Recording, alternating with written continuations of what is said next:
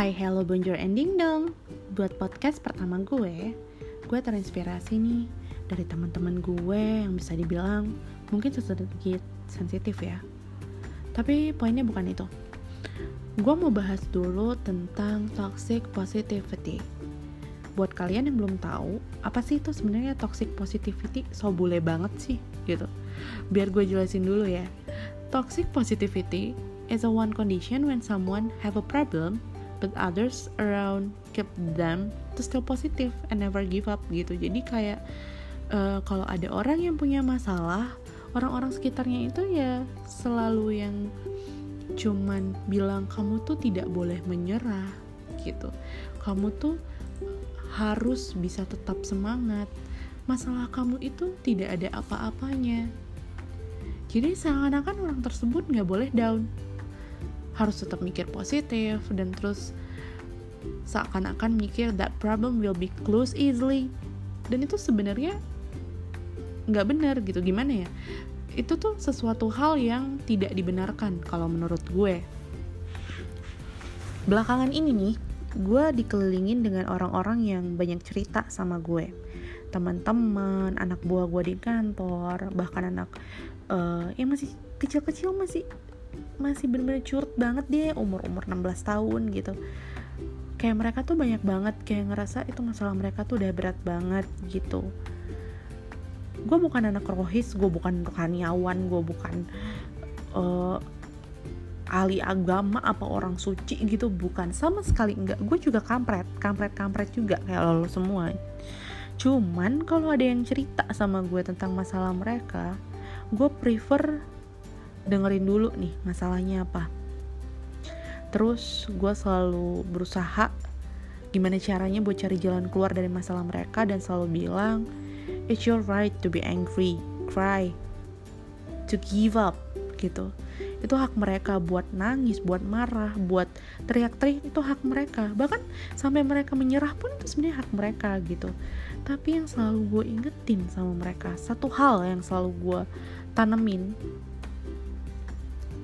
kalau mereka mau nyerah, lihat sekeliling mereka.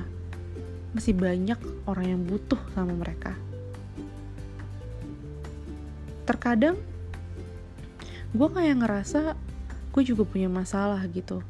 Tapi sadar gak sadar omongan gue itu bisa berarti buat orang lain. Terkadang nih omongan kalian itu kayak misalnya nih lo sama gue deh sama gitu. Omongan kita tuh kayak ngerasanya gue mah cuman bacot doang. Tapi itu sebenarnya berarti banget loh buat orang lain. Like sometimes your mouth can be sharp like a knife tapi bisa juga jadi hal yang adem gitu bikin hati orang lain adem gitu. Jadi sebenarnya dalam menyikapi orang-orang yang punya masalah dan cerita sama kalian itu tuh nggak cukup cuman jadi kayak penyemangat doang dan ciayo ciayo semangat gitu. Itu sebenarnya nggak cukup gitu. Yang paling penting sebenarnya gini lo dengerin mereka lo kasih saran. Dan jangan pernah bilang masalah lo nggak ada apa-apanya dibanding masalah gue. It's gonna be hurting people gitu loh.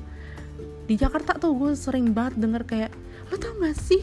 Gue tuh masalah gue gini gini gini. Ah masalah lo gak seberapa daripada masalah gue anjir.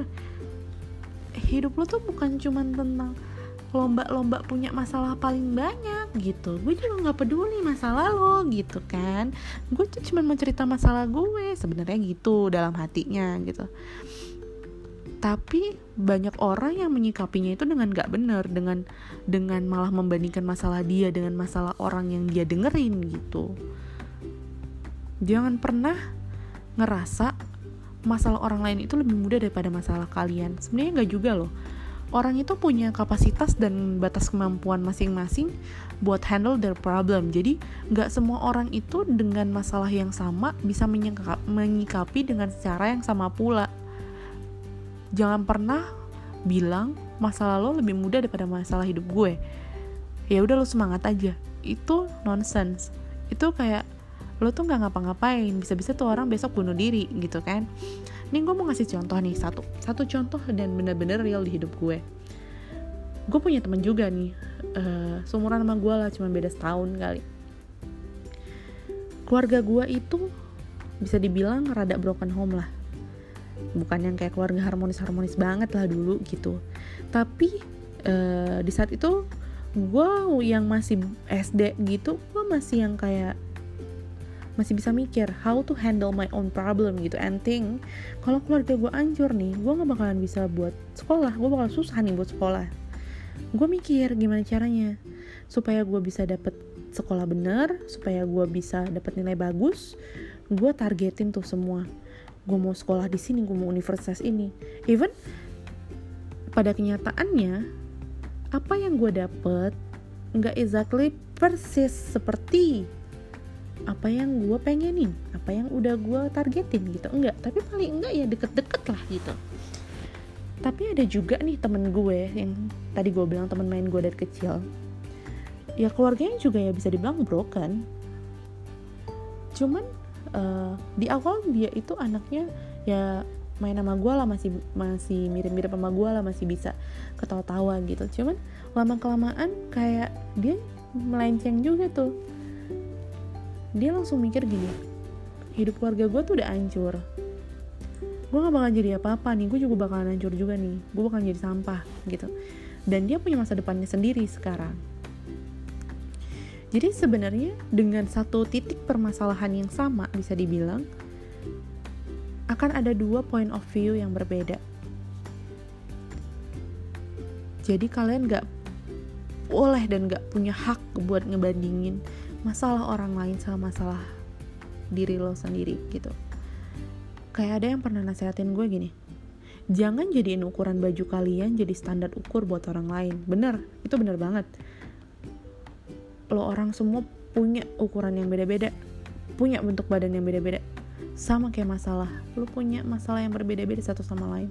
Dan cara nanganin inhale exhale nya itu juga beda-beda lo boleh tetap kasih semangat. Boleh nggak salah lo kasih semangat. Tapi biarin dia rilis kemarahan dia gitu. Biarin teman-teman lo siapa pun yang curhat sama lo itu rilis kemarahan mereka. Biarin nangis biarin marah. Even mereka maki-maki lo accept it karena gue juga pernah kayak gitu. Gue berantem sama teman gue cuman gara-gara dia lagi punya masalah dan dia rilisingnya ke gue gitu. Dan gue accept itu nggak apa-apa itu nggak bikin lo bakalan berantem selamanya sama dia enggak. Dengerin mereka. Dan selalu ada buat mereka. Satu hal yang paling penting tetap dukung mereka. Itu aja sih dari gue. Ya semoga podcast gue ini bisa berguna ya. Uh, omongan-omongan bangsat-bangsat gue ini bisa berguna buat kalian-kalian semua. Udah segitu aja dari gue 加油。